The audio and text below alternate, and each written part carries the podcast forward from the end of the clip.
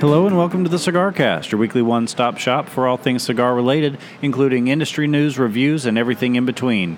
We're recording live from Crown Cigar and Ales here in beautiful Brentwood, Tennessee. I am one of your hosts, Trae Dedman, and I'm sitting across from Mr. Shane Reeves. It is beautiful. This September weather is absolutely wonderful. This is cigar weather.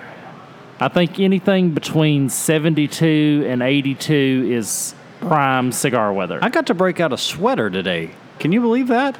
yeah, I mean, you got sweater on, you have your shirt cuffed up underneath. I do what I can. You're not as snazzy as you were last week. No, you that's are true. Dressed up. But we do have a special guest this week. Also Our- wearing a collared shirt. Also, yes, he's an owner now, and all the owner of our local shop, Austin Hough. It's glad to be back on the show, guys. I appreciate y'all having me back. So, Well, we, we said at the time when you were when you joined us on the, the first time around that we wanted to have you back as a first time cigar shop owner after about six months under your belt, after all the rose color has gone from the glasses and all the cynicism is sunk in and you hate everybody and uh, hate life and we want to get the real picture of what it's like. So we appreciate you joining us. absolutely. Well, before we get started into the nuts and bolts of owning a cigar bar, the dream for everybody out there, I want to know what you're going to smoke tonight. So, I'm going to be smoking the uh, Pete Johnson exclusive at uh, Tatuaje events. It is the uh, pork tenderloin. So, uh, unfortunately, I do not carry these in my store. I wish. Um, but I was able to, uh, being that you, uh, I am an owner now, you get specific privileges and being able to trade some stock to some certain people. So I was able to pick up pork chop and pork tenderloin. So I'm going to be smoking the uh, pork tenderloin tonight from Tatuaje. And these, it says they were, it, you're, it's a Connecticut broadleaf wrapper over a Nicaraguan filler, and they were made for the now defunct store Gloucester Street Cigars. Correct. It was originally blended and made for a specific lounge, just like Fat Bottom Betty was, or the Betty cigars, Deadwood Tobacco was for Deadwood up in uh, North Dakota. Um, but uh, the they got so popular and, and, and raved about so much in the cigar industry that uh, they started uh, making it as an exclusive production uh, for uh, Pete Johnson events that he attends to, which uh, he doesn't do very many a year. We're talking maybe two or three a year. So there's very, very few of them out there. So if you're ever able to pick them up, I highly recommend it because it is one of the most rare and exclusive and sought after cigars, period. Well, Trae, what are you going to smoke tonight? So I talked about it on the show last week, um, the Romeo 505 Nicaragua, and I said I wasn't going to smoke it because I've already smoked it on the show. But today, that gummit, this is what I want. I'm smoking it this time. It's a great smoke. it it really impressed me. I remember when the original Romeo came out, probably five years ago, uh, when they rebranded at that point, and, and really enjoying that cigar. Don't think it was cigar of the year, but it was a very good cigar. I agree. And so when this, I had really high hopes for the Nicaraguan when this came out because I know what they can do on a new line. And I was not disappointed at all. In fact, I think when after I had my first one, I probably had five in as many days. I liked it that much. I think I'm I'm interested because it's been a while. I haven't had one in a, a couple of months, so I'm interested to go back to it and see if it's still everything that I remember it. So I'm smoking an exciting Oh, I'm cigar sorry, tonight. Shane. What are you smoking Uh, that's okay. I got it. Just go ahead. Go ahead and carry on with your romance with the Romeo Nicaraguan. and uh, I'm smoking new to the shop. Just came in last week, Austin. Uh, yes, it did. So it is the new release, or sorry, if you'd like me to, uh, it's the very new release from uh, Miami Cigars. It is the uh, uh, La Aurora uh, DNA. Um, so uh, that's a very, very exciting release from uh, Miami Cigars that they just came out with at the trade show uh, back in July.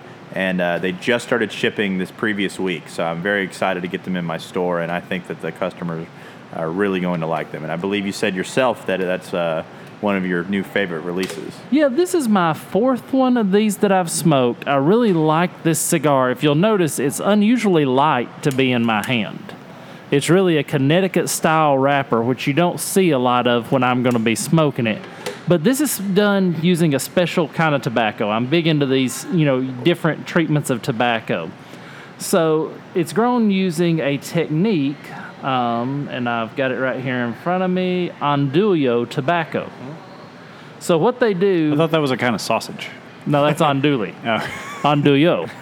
Andullo technique, what they do, instead of putting the tobacco into big pilons, which is basically piles, to let it harvest, they actually roll this into, um, I'm getting the exact word here, quartas? Yeah, into quartas, and it's buried in the ground to actually season out and it gives this cigar kind of a different taste. It's really a light cigar, but really complex, and that's that's something I love. Whenever I find a cigar that is lighter in strength but more complex in flavor, I always feel like I've really found a gem. So, Austin, six months now since you've purchased the shop. I'm still breathing. So we're still we're still here. Doors ain't closed yet. Six months. That's let's see, forty hours a week. That would Uh, be 60 hours a Oh week. yeah, if- well, I was about to say Uh, yeah. 40, 40 is uh, what I would like to work. The Probably closer to realization 80. is 80 to You're- more. You're about 8 million hours into this shop at Yep. this point. First, I do want to thank you. Thank you for making it somewhere my wife and I can enjoy having a cigar. Absolutely. Making it a gentleman's environment. You've done a great job. You got new tables in. You added two new smoke eaters That to the correct. lounge area, new chairs, new locker system. The humidor is in shape. You've done a great job. I Hey, want to start by telling that. you that. You know, we're we're really pulling for you and we're really proud of you for all that you have done to the shop. So, what's surprised you? What's been your biggest surprise so far? Well, being that it's not just uh, owning the cigar shop, but just owning ship in general is uh, ownership in general is the maintenance. Um, there was a lot more maintenance in the startup than I, I expected. Now, being that I took over a store that had not been taken care of properly in such a long time, uh, I should have uh, planned and expected for more. So I've had to do all kinds of maintenance between electrical, plumbing, as you mentioned, fil- smoke filtration, ventilation, kegerator issues. I mean, eh, pretty much every form of maintenance I've worked on. I can tell you everything about this building now, like it's the back of my hand. So, uh, but besides that, uh, it's been. Uh, I think the biggest surprise has been, uh, upon a positive note, is the growth. Is uh, I've had so much growth in such a short time frame um, without even starting my whole marketing plan yet. Uh, all of my, my time and effort has been onto, as you mentioned, and beefing up the store. You know, making the store more of a relaxing and enjoyable atmosphere for the customer. So improving the the smoke fil- filtration system in here, getting nicer, new newer furniture.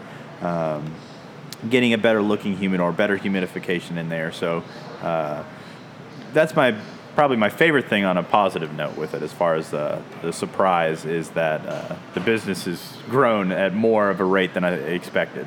I've got to say, when you talk about the furniture, my Sunday afternoon naps have gotten much better. Well, and I, as far as the growth of business without doing much marketing, you have done some marketing. You sponsored an Upstart Young podcast. You're welcome. Absolutely. We're glad that we could take care of that for you and get the new people rolling in here on a regular right. basis. That's right. no, as far as the whole marketing, it's just I haven't really promoted a lot so much because I, d- I didn't want to promote the stores on a higher level until it was uh, maintained properly, until there was things that were fixed. And I've taken my time with that, you know, being that I'm not just owning, but I'm both owning and managing. So I'm taking on both roles with it. I have to manage both all the employees and I have to do everything on the side, the ownership. So even though I'm not, I don't technically live here, although I have people that believe that I have a cot in the back somewhere. Uh, I still do have to, you know, do standard, you know, ownership things, tobacco tax, taxes, payroll, all that, all Catching that fun the- stuff that nobody likes to hear about. Catching the occasional late night armadillo. yeah, exa- oh yeah, that's a funny story to talk about. So, I'm not familiar with this story. You didn't heard this I story haven't yet? heard this story. All right, so um, I was uh, working one of the evening shifts one time. This was when I was going through some uh, employee training and some uh, or employee changes and uh, getting some new staff in. So I was working a night shift by myself and uh, was you know doing standard closing procedures and taking out the trash. And uh, I propped the back door open because that's just one of the things I've always done. Is I always leave the back door open when I go and take the garbage to the the uh, garbage can in the back. And uh, as I'm walking back, I see this tiny little thing uh, from a long distance, and uh, didn't didn't know what it was because too far away. And when I got close enough, I realized it was an armadillo. and my heart just stopped because the, the closer I got, the more I realized that this thing was getting closer and closer to the door, and it was just standing there. and then right when I get up to it, it just darts in the store.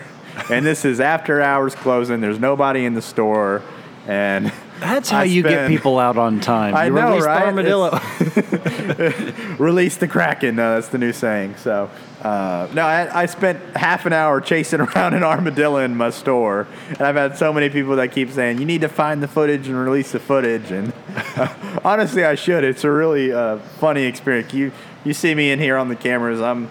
I'm yelling and screaming. I'm not happy because I was late. I was tired, and I'm having to s- chase down an armadillo like it's a cat and mouse game. So uh, that was that was a definite learning experience. you What know. was How the did you weapon ever- of choice? What's that? What was the weapon of choice? Did you go at him barehanded, or did you get a No, broom no. or a I, mop? Or I know that uh, they they're known of uh, carrying leprosy. I believe. well, their body temperature is conducive to the growth of leprosy virus. So uh, I kept that in mind, and I, I That's a cigar cast top tip. if you're chasing an armadillo, make sure you wear gloves.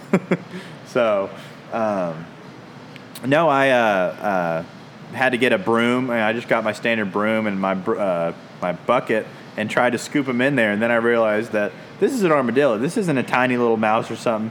This thing's heavy. It's not. You can't really scoop it. Not to mention, it's alive. So, how do you catch something that's alive And doesn't wanna be and caught? Doesn't want to be caught. so uh, that's why I spent 30 minutes, and I had to trap him in a corner. And finally, I got my bucket. I got a bucket and and and trapped him in there and scooped him up in the bucket, and then took him out back and threw him out. So. Uh, that was uh, one of the exciting tribulations that I went through uh, with ownership. Is uh, chasing Well- armadillos. Who knew? Two things. I own lots of guns. if you just made the call, I'd have been up here in under 30 minutes with all the 12 gauge shotguns and shells you could handle. and Brentwood's finest would have been here Yeah. in 35. I was about to they could have helped us catch the armadillo. we, we, we could we could use those that use that footage to set up a movie. We just have me and Shane in here. We're just chasing it around, popping rounds off in the store. People coming in the next day and saying, "Hey, it, it adds it adds texture to the store, guys. You smoke a cigar and smell some gunpowder." Yeah, A buckshot sale. Yeah. That's what we're going to call this. The buckshot sale at the cigar. yeah, exactly. so, is there anything yet at this point that if you had to go back and do differently that you would? Um, what it would be is is um, planning for my uh, IT problems uh, more. So I knew that uh, uh, IT was going to be a big factor during the transition change, but I did not realize how much time it was going to take for me to truly uh, fix it. Now I had a deep understanding, of course, of my standard POS system, my processor, all that. But what I didn't expect was all of the glitches that would have uh, had potential to happen, and didn't have a plan to enact those. So when I took over, uh, there was some glitches that happened because there's over 7,000 SKUs in my computer because it's had SKUs that have transferred over from previous ownership. So it just took such a long time to fix everything as far as things that were barcoding, pricing, and that just that was a nightmare. I was up for three days straight. The first three days that I took over was here for seventy something hours straight. I was getting delusional. That was not fun. So uh, if I could go back and and do it again, I would plan more for my IT. So Now, also giving credit, your mother has done a great job coming in here and helping out. She's Yeah. one. She's just a joy when she comes in here. She's so nice to everybody. I'm blessed to have a great family. I've got a phenomenal father that helps me out when, and mother that help me out in ways. You know, my mom's a really helps me out with uh, her designing. You know, that my my weakest factor is is that you know I know cigars, I know people, I know sales. I don't as far as improving an atmosphere in small details like she does with. Uh, you know, picking out certain frames or putting things on certain places is that's kind of her gift, and she's I've been blessed enough for where she's been able to come in and free of charge, but that's a blessing in itself to help me out with that. And uh, my father's helped me out with, uh, you know, keeping all. You know, he's a CPA, so he's helping me keep things track accounting wise.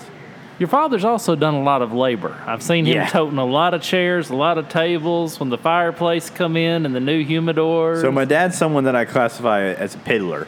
Um, he, he loves he loves to piddle. If there's something that uh, is not perfect, um, then he It will be by the time it he will gets be done by the with it. time he gets done with it. Now that's not to say that I'm not, but when I'm you know when I'm here, I'm focusing on you know fixing up key issues with the store and fixing out the main issues before I get to the smaller issues. And luckily and thankfully, he was able to come in and help me with you know small things like that. You know, tightening down nuts and bolts on the chairs, making sure all the furniture is is set up right and.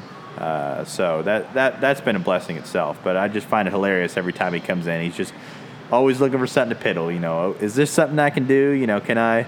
Uh, you want me to, to count all the tobacco leaves in the pipe tobacco? I mean, it's like, no, no, don't don't need to do that. that's that's not helpful. But I keep them numbered for just such an occasion. Sorry, I watched Foghorn Leghorn on the treadmill this morning. all right. But so, what is something that would surprise the average Joe out there that's thinking, I were to own a cigar bar? Hmm. Let's see. Honestly, I mean, just standard the, the the amount of work that goes into it. I mean, a lot of people. Uh, th- this is a common thing said in the, the cigar cigar shop ownership kind of committee, if you want to call it. Is there's a lot of people obviously that have a huge passion for this industry that love cigars, and you, know, you got a lot of people that open up their own stores because they love it, and that's it. And uh, they don't really have any true business sense or business knowledge. And uh, you know, one of the things that I planned for and went into was you know doing my homework. Is you have a lot of people that love cigars and they just open up a store without realizing the amount of work that goes into it. They think, oh, I'm just going to sit back and you know talk about cigars with people and you know smoke. When they, luckily I'm able to do that right now because I've put in the hard work to be able to. But uh, hence why I've not been able to be on any of the, the shows before that I was uh, invited on. But um, yeah, just uh, people the, the the amount of labor that goes into uh, you know fixing up and getting a, a store up right is it's not just sitting around and smoking cigars all day and you know having fun talking with the customers as much as I would like it to be. Uh, that's not a reality. You know, the reality is is there are books you have to keep. There are you know inventory counts you have to do. There are pricings and uh, you know maintenance issues you deal with constantly. It's it's just stuff that nobody really likes to do, but it's uh, stuff that is you have to do.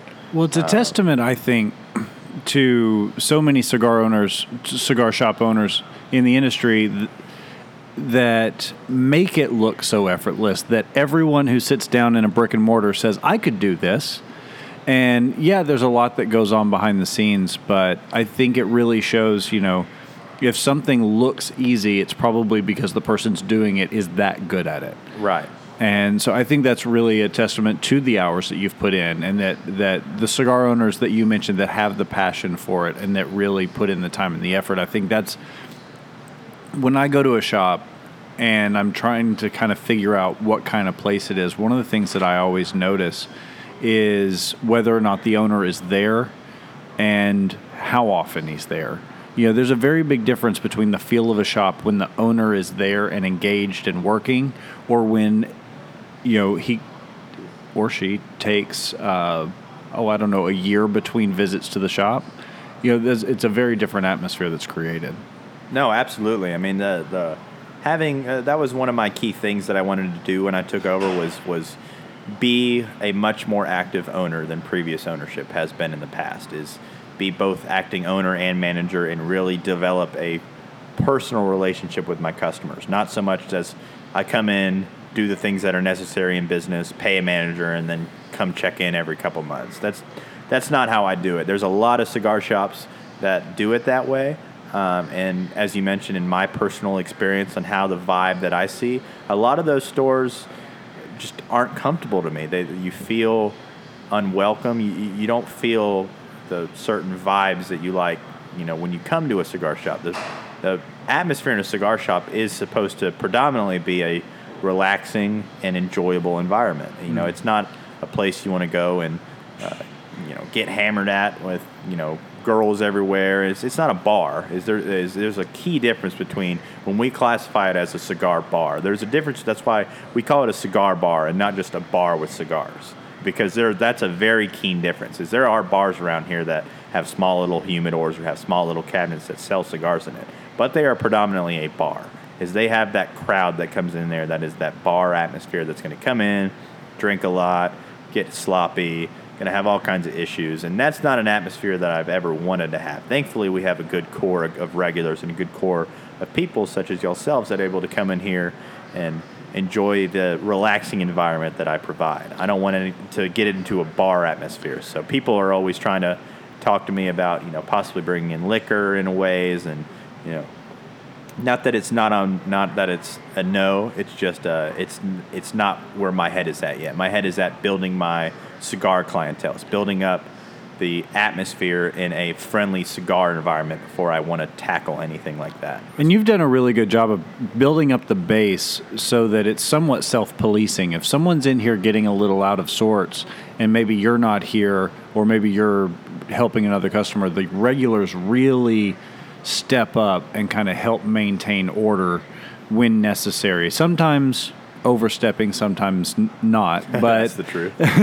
you know, everyone, but everyone feels a sense of ownership in this shop, and I think that's, I think that's a great way to, to sort of measure your level of comfort. Is is how how much the regulars treat it like their clubhouse. Well, and a the environment of a cigar shop as it pertains to the regulars that are in there you want them to have a sense of ownership, but never a sense of entitlement. Right. There still has to be that line where we where there's a point where we say, okay, this is the way Austin wants to do it, and we're going to do it the way Austin wants to do it because it's his it's his house.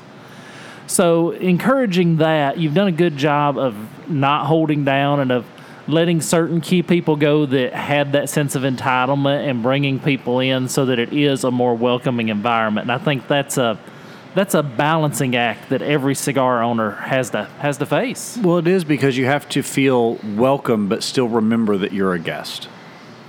Absolutely, yeah. No, they're. I mean, in any kind of uh, of business where you have constant, you know, uh, regulars that come in, you have people. Is, is as you mentioned, is there's a certain level of entitlement that uh, can portray with uh, certain people.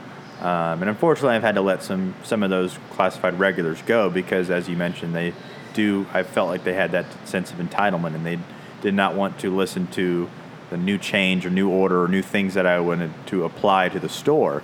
And uh, you know, I'm not being a, dictator or anything like that. Um, in that sense, it's just there's certain people that just I I don't want in my store if they're going to be that kind of person. Well, and also you have to. I mean, just to put not to put hmm, let me try that again.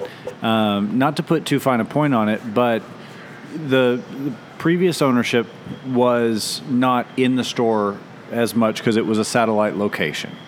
And so there were a lot of things that were allowed to go unnoticed. And so it's not so much that you're coming in and, and changing the rules and forcing people to bend to your will so much as you're just you're able to put eyes on things that have been going on forever and you're able to kind of just actually manage the store which hadn't been happening for a while. So not well, to, go ahead. and it's and here's something for everybody out there listening that is a regular at a cigar lounge. Take care of the employees. They'll take care of you. You know last night we had our poker game here and tom petty who's been on here with us before Tom was working hard. I mean, we were where the poker table was set up. Some of us were kind of we had a big game. We were kind of blocked in, so Tom was running beer and running things to us above and beyond what I would call the normal range of duty. And I made it a point to tell all the guys at the poker table, "Hey fellas, put a couple extra bucks in the tip jar tonight. Tom's been working real hard for us." So kind of think about that when you're in lounges and such because that goes a long way with the employees to really meaning a lot to them that you're you know that you're taking care of them. Well and you also i want to ask your opinion on this because i know in when i've owned businesses in the past it also as a business owner makes me feel good to know that my customers are taking care of my employees because then it's happy employees make for better business make for happier customers and it's, it's a really a cycle. Absolutely. Now one of the things that i that i have whenever i'm here if i have another employee on which is a lot of the time um, is you know right away i make sure that all my employees get all of the tips. You know even though i'm here working and both help working bar and everything like that you know i I want to take care of my employees. You know, it, it's not my objective as both owner and manager to just take tips from them. They're, they're working hard, and they're they're uh, one of my ways that I'm going to that I reward them is you know helping them out with their tips, and you know I give them uh, bonuses, bonus incentives, a lot of things that has not been done here in the past. So the uh, employees that were here, they just you know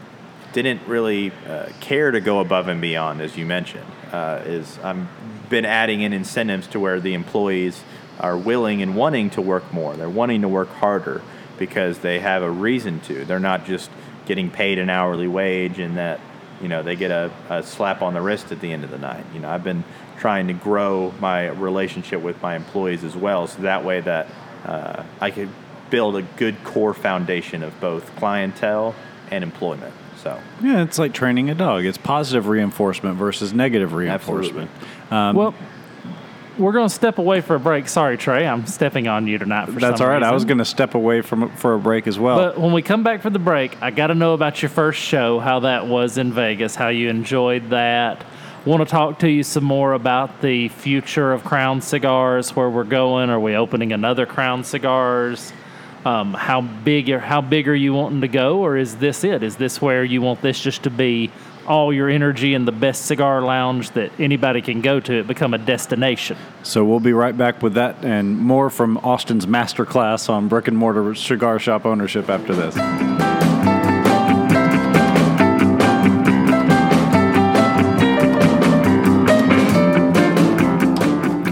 This is Austin Hough with Crown Cigars and Ales over here at the Cigar Cast, and this is the etiquette tip of the week. And the etiquette tip of the week from a cigar shop owner is flick your ashes in the ashtrays that we provide and not on the floor. This is not your outside patio, and uh, as much as uh, we don't like cleaning up the floors already, uh, we'd pref- prefer not to uh, pick up all the ashes that people dump on the floor. So uh, be respectful and uh, put them in the ashtray.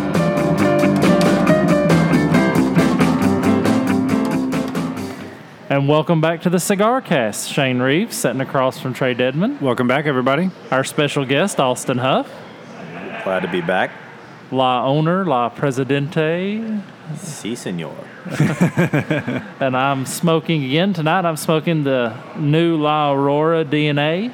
What are you thinking of it? I love it. I just I love this cigar. I love the complexity. I love the smoothness. Even though this is usually the time of year my palate turns to a darker cigar, this is still just hitting the spot. Well, that's kind of how I feel about my my Romeo 505 Nicaraguan. It's it. I I went in the humidor with a purpose, and I went right for it, and it was the perfect choice for the night. It's I'm getting lots of that leather and spice and pepper, those flavors that I really love, and that you you notice out of a, a, a good Nicaraguan, and it's just everything that I wanted it to be. Yeah, and the the pork tenderloin that I'm smoking. I mean, this is the first one that I've had because it is the, the limited release that uh, I mentioned earlier in the show, um, and it is way. I mean, a lot of the time when special releases uh, come out or limited releases, uh, sometimes they're very underwhelming, honestly, and uh, didn't know what to expect because I don't really have expectations in the cigar industry anymore because some people, you know, think some things are good. Everybody's palate's different. So, um, but this is my first time smoking it, and it is phenomenal. It is that very distinct dark black pepper tatuaje, um, very dark black pepper tatuaje that's got a lot of rich dark leather and complexity to it. Um, and I'm I'm loving it right now for a great afternoon smoke. Well, and you've recently got in the Opus 20th. I did, I did. I did not get one of the big ones before they sold out. I didn't get up to the shop I just time. got two more boxes in there, right behind the register. Are they the big ones? Uh, no, not the big big ones. There's they're not small though. The, there there's three different sizes. They got the Power of the Dream, the Believe, and then the Father and Son. That's what they call them all. So the, the Power of the Dream, which is the one that's already that sold out instantly, was uh, the biggest one, and then the uh, uh, Power or I'm sorry, Father and Son is the medium, the middle of the road. It's about a, a 54 by six, 54 by six and a half maybe, and then uh, the Believe is uh, about a robusto. I'll have to pick one up tonight before I go home. I'm, I haven't smoked. Now you've smoked it. How is it? Personally, I'm not a big Opus X fan. um, in general. Uh, I I know it's it. People will bash at me for my comment about it. It's just Opus for me, right off the shelf, is just it's too much for me. It's not what I what I like in a Fuente typically. Um, now, saying that, Opus that's aged is one of the best sticks. Period. So what I like to do when I get in stuff like this is I always grab obviously some stash for myself, and I'll stash away four or five in the humidor for a year. Let it drop off, let it let it smooth, let that ammonia slowly build out, and and have that rich, uh, more of a sweetness. Drops off some of that pepper that you get from it. Um, but I mean, I've smoked it, and it, it's it's good right off the shelf. But uh, I just typically recommend people that buy it and store it. We ought to get Jonathan on the horn and see what he thinks about it. Being such a huge Yeah. Opus X fanboy, I'd love to hear his review of it. Well, and he, yeah, he loves everything Opus, but you do have a good point, especially with the special releases. Aging them is, it's nothing harder than aging a special release because you went to all the trouble to buy a special release, and now you're like, okay, I'm going to wait. And it's difficult. Absolutely. No, I mean like like when there's certain sticks that you know some are my favorites that I get in as as some of your favorites like when the the feral flying pigs come in. I mean, uh, you know, part of you wants to smoke it right away. Most of the time, that ends up happening, at least for myself. Uh, when I do get a special release or something that's very limited, is I tell myself I'm going to store this away, and then that one day comes by that you've had that bad day, or it's on that amazing day that you're just like, you know what, this is the day. Sitting Yeah. on the beach in Mexico. My first Padron 90th was on the beach in Mexico. Oh, that's awesome. and just looking out over the ocean, a big umbrella over top of me, a cigar in my hand, an adult beverage in the other one. It don't get better Heaven, than that. See, that's heaven what- on earth. That's one of the things I've got to get better at is actually being at setting cigars back and letting them age, and I I tend not to do that as well as you. The, even when I buy a box, I have a really hard time setting a few back and just sitting on them. I always end up smoking them. So, tell us about your first year at the show.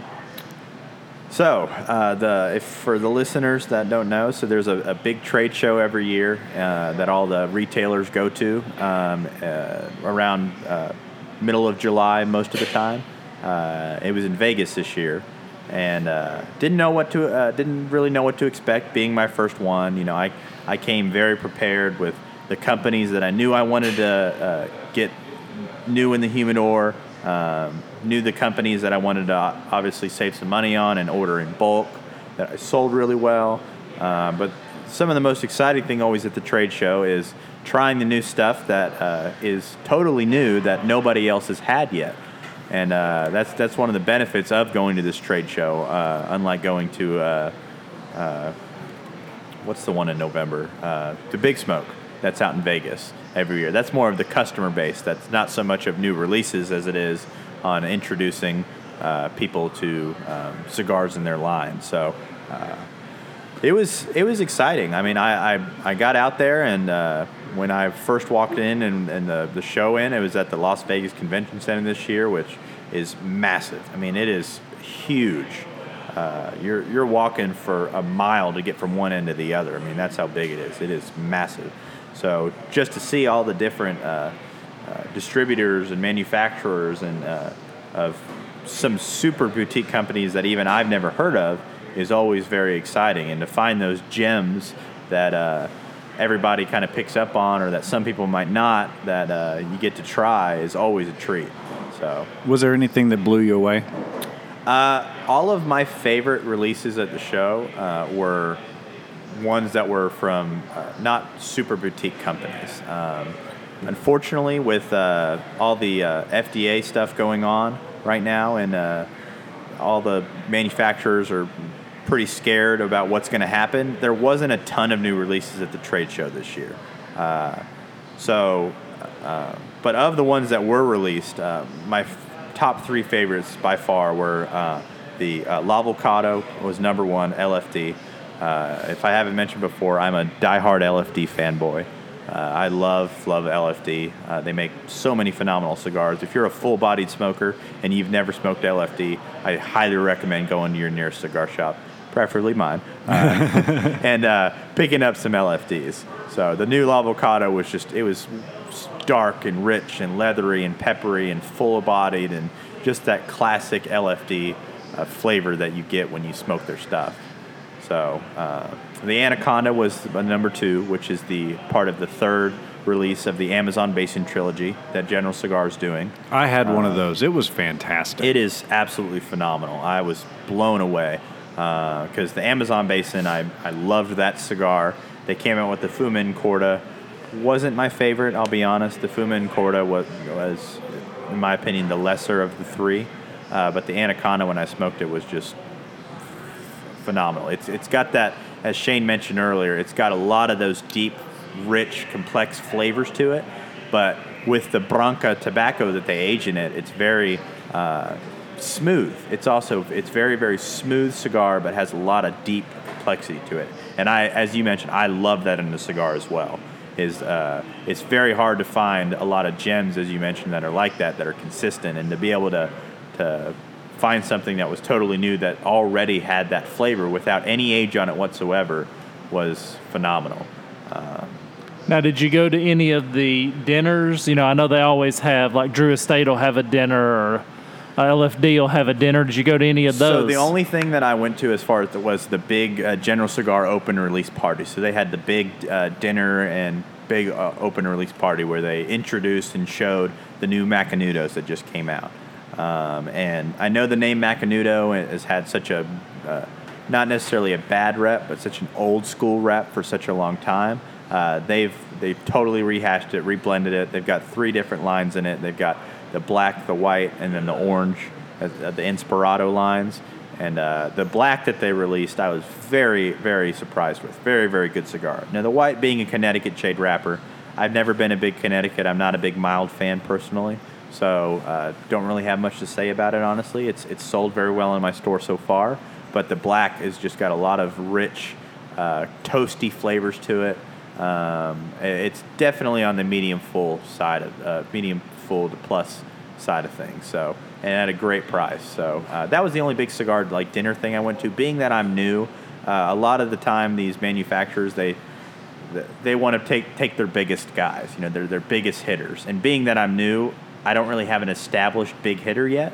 Uh, since you know I'm kind of rehashing the humidor, introducing a lot of new things, pushing a lot of new things. So uh, I was invited to a couple, uh, but ultimately didn't decide to go to those because I was more focused on the, the trade show aspect of it. Now I've heard from a lot of people that the the show is getting smaller and smaller every year. Um, just the FDA having a big part of that, but there being a number of other things how was the atmosphere at the show with the manufacturers as well as the other retailers that you? Well, here's what what most people on the retail side will tell you is the retail side of things is uh, there wasn't as many manufacturers as people thought. Now, being my first show, obviously I didn't know what to expect, but from what I've cultivated from people in the past is they've explained that uh, there's more there's typically a lot more boutiques there. There's a lot of really small booths, and there wasn't a ton this year. There was a good select selection of it, but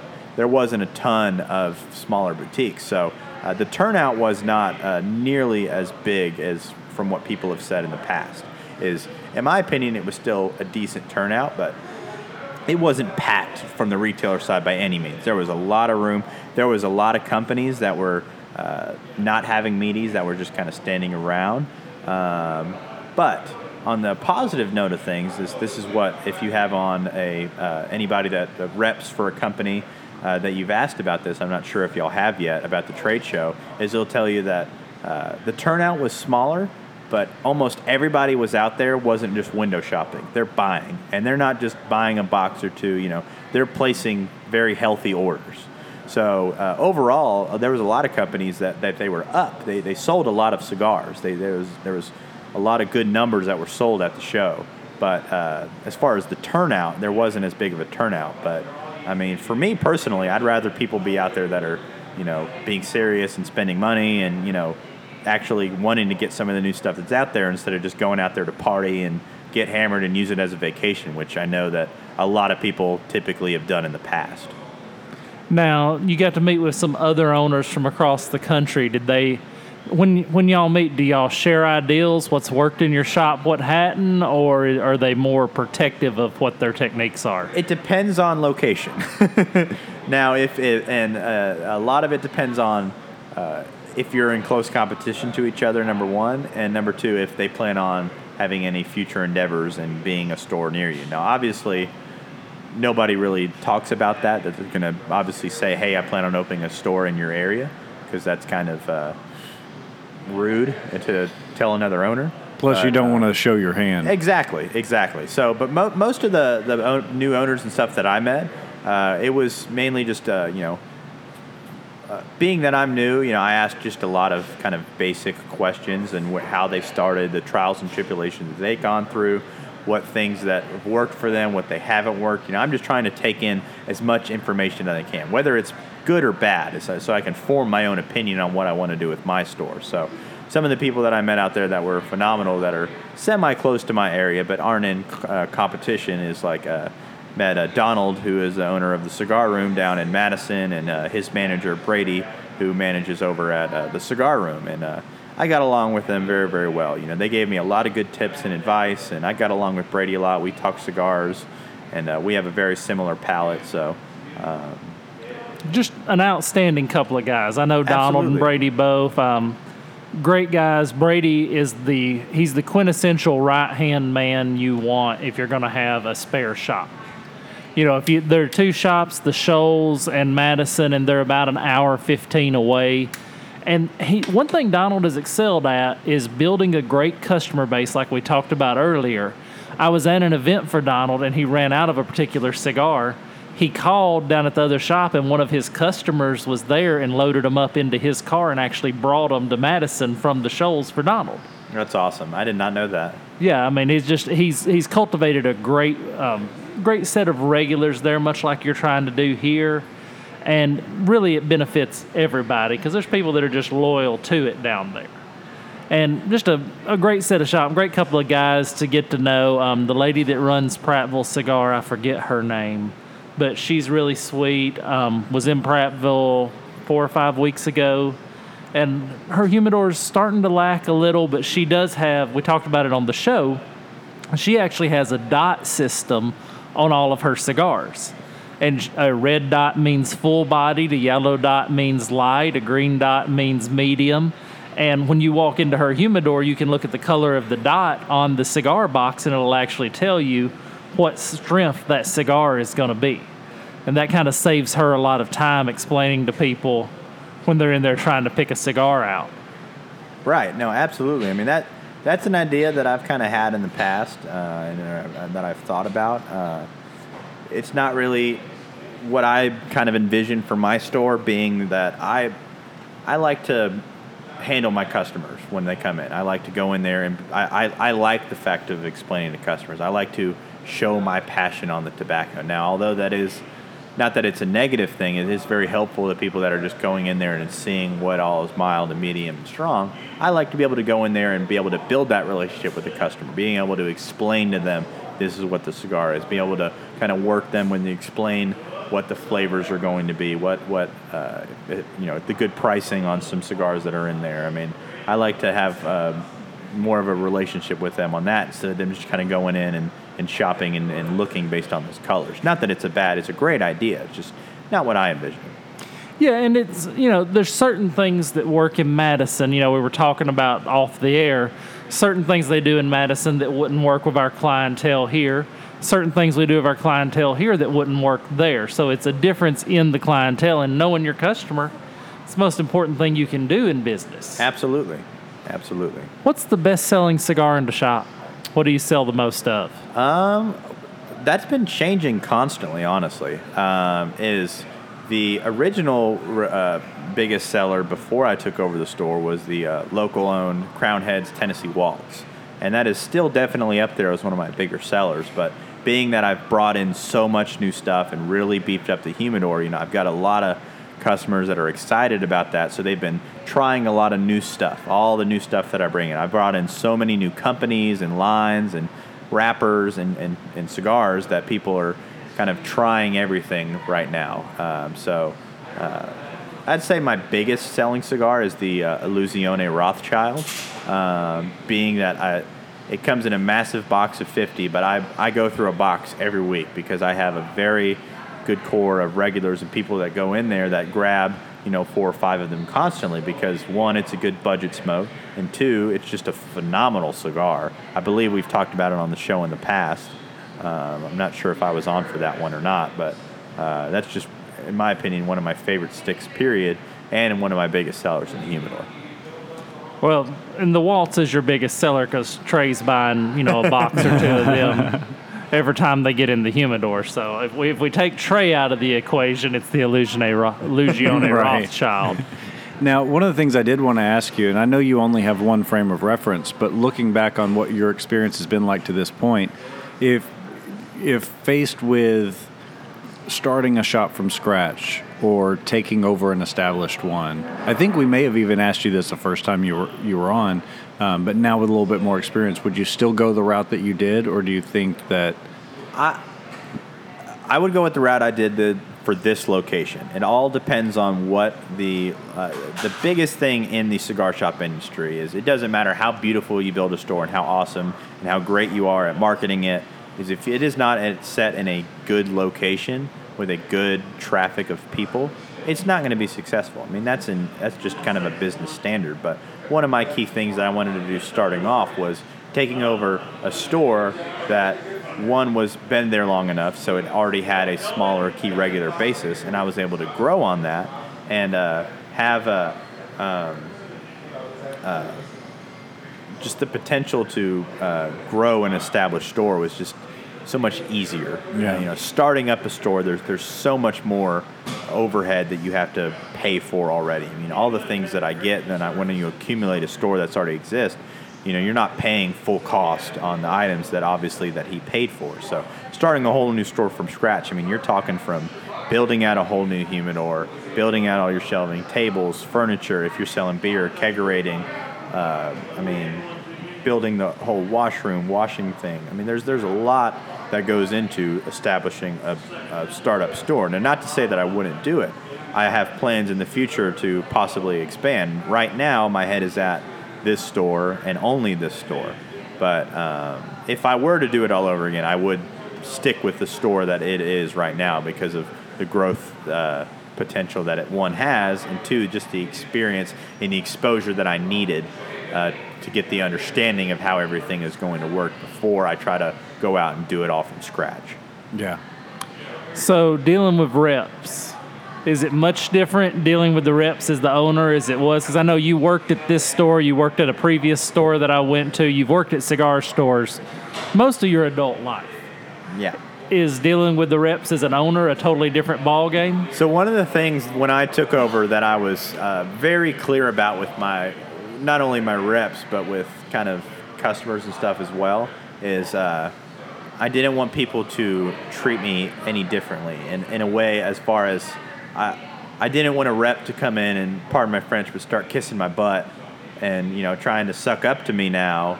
Whenever they, if they were crude or ignored me before, so uh, that was one thing that when I took over uh, with reps, that I was, I, I explained to them, I was like, look, I own this store now, and we're going to have a certain level of business, which makes sense, but you know, I want us to still have that uh, sort of relationship that we had before. You know, it is a business, and we do have work to get done, but you know, don't don't try to you know do anything that you wouldn't do if I was you know just say a manager or if I was just an employee. You know, treat me as a human being, not as just an owner. You know, I like to build a relationship with you as well. You know, I wanted to have a good foundation. So there's been some reps here and there that have uh, you know taken advantage of me or, and my youth and my inexperience and ownership, and uh, that's to be expected. I'm not. Uh, I'm not stupid when it comes to that. Uh, I knew that that was going to happen with certain people, and uh, I've felt like I've dealt with it uh, properly in the way that I've needed to. But um, some some of the reps have treated me uh, a little bit differently, uh, but a lot of them being that the area that we're in, we have a lot of really good reps, uh, and they've not really treated me so much differently. Besides, obviously, that certain level of, of uh, respect and, and understanding whenever whenever we are doing business. And that's that's important to do. Now, one thing that we always do that I don't want to get off the show before we do, because our cigar under eight dollars this week, I actually have a story to go with it. So I do want to stop and cover cigar under eight dollars real quick. All right. So this week I had an interesting experience. Of one of the regulars in here, John said, you know, was the night of the Alabama game. He says, I've got a guy coming. He said, John introduced me to the world of cigars. And he said, What do I put in his hand? Which is a great question. I was glad to see John kind of gathering data from all of us around as to what to put in this man's hand. So I told him I would put a Oliva Series O in his hand. Good medium to mild cigar, good for a first cigar, not going to break the budget. And I wanted to feature that on the cigar under $8 tonight, kind of for that reason that new Oliva Series O, the it's a Nicaraguan Puro. It's wrapper, binder, filler, all Nicaraguan. It's a 5 by 43 You don't really want to start a new guy on a 6 by 60 but I also don't want to start him on a Rothschild. I always like to start them on a little bit so they feel like they're smoking a cigar. They don't feel Right. like they're smoking a big cigarette. Right. So the and the MSRP is five dollars and thirty cents, thirty six cents. Oh wow. It's rated 91 on aficionado. Just a great deal on a great cigar. Have you had experience with this cigar, Trae? I have. Uh, I mentioned uh, a couple of months ago that I re fell in love with Oliva, and so I've been smoking a lot more of their stuff lately. And it's it's on the milder side of medium. It's probably a mild plus. I agree. and so it's it's all about where your palate is for that particular time of year or that day, depending on you know when you're smoking it. But I think it's a fantastic cigar for the price because you don't you don't lose complexity. You know, so often when you go down in price range, you you get some flavor, you get some strength, but you lose a little bit of that complexity. Uh, and I think Oliva does a really good job of blending that well in a in a very reasonable price point. Now, Austin, is there a house blend in the future of Crown Cigars and Ales? There is. I've actually been in discussion with uh, creating and having my own house blend. Uh, I have not decided on a name yet because being a house blend, you obviously get the choice to uh, name the blend that you have. You got to call it the family jewels. right? Crown, yeah. Crown Cigars Family Jewels. Yeah, that's a good idea.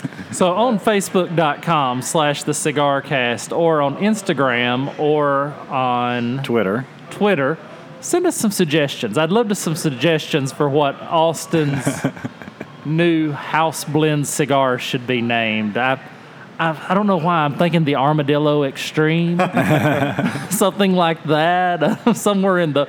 You just better hope I'm not at a yard sale and find a stuffed armadillo Oh, it's, gosh. it's coming. It's, It would look really good on top of those lockers right over there. and then that'll be a key point whenever people come in and they say, "Why is there a stuffed armadillo up there?" Well, we got a good story to talk about. That's right. You always you always want your decor to reflect a a good story behind it. Um, the military wall in here is something that everybody notices when they walk in the door. You've done a fantastic job of revamping that from what it was uh, when you took over to really putting some emphasis on that, and it looks really good.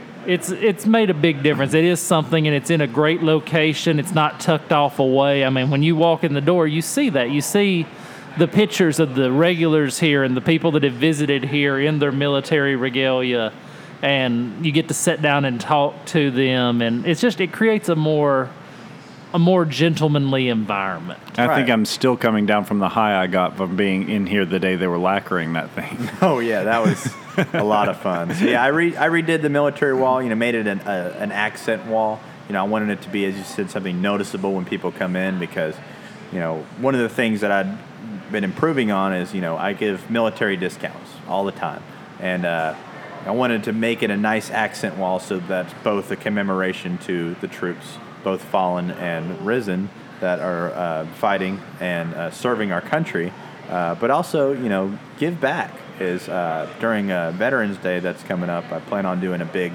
uh, Veterans Day event with giving away quite a lot of cigars for my own personal collection and having a lot of things involved with it. So, uh, just one of my things that I wanted to give back to the people because being you know, veterans are, are very big cigar smokers. You know, they love the cigar industry. It's, it's just something that's helped them, I guess, overseas. You know, I've personally not served in the military, so I won't pretend to know what I know what it's like. But uh, I wanted to try to do what I could to uh, commemorate and honor those troops. So if you're listening and you come into my store, bring in a picture so I can put it up on the wall because we're always looking for more pictures to put up there. Well, and the military discount, it's it's great. It really makes them feel a little more home. I never served myself. I always thought if I had it to do over again, I probably would have. But I never served myself, but I have a great deal of respect for them. And it's fun to just sit and talk to the veterans that are in here and to hear their stories and hear when they were overseas. And, you know, we contribute from the poker game every week to Cigars for Warriors and to hear them talk about receiving that in a desert somewhere and having that little taste of home get to come back to them it just it warms your heart a little to have to have that feeling Well, I think that's a really warm note to go out on this week. Austin, I really thank you for sitting down and chatting with us. Absolutely. I appreciate you guys having me on. And uh, Shane, you've already done the plug for all of our social media and everything, so I think it's time to sit down and enjoy what's left of our cigars for this evening. well everyone out there enjoy yourself this week. Have a good cigar. Think well of us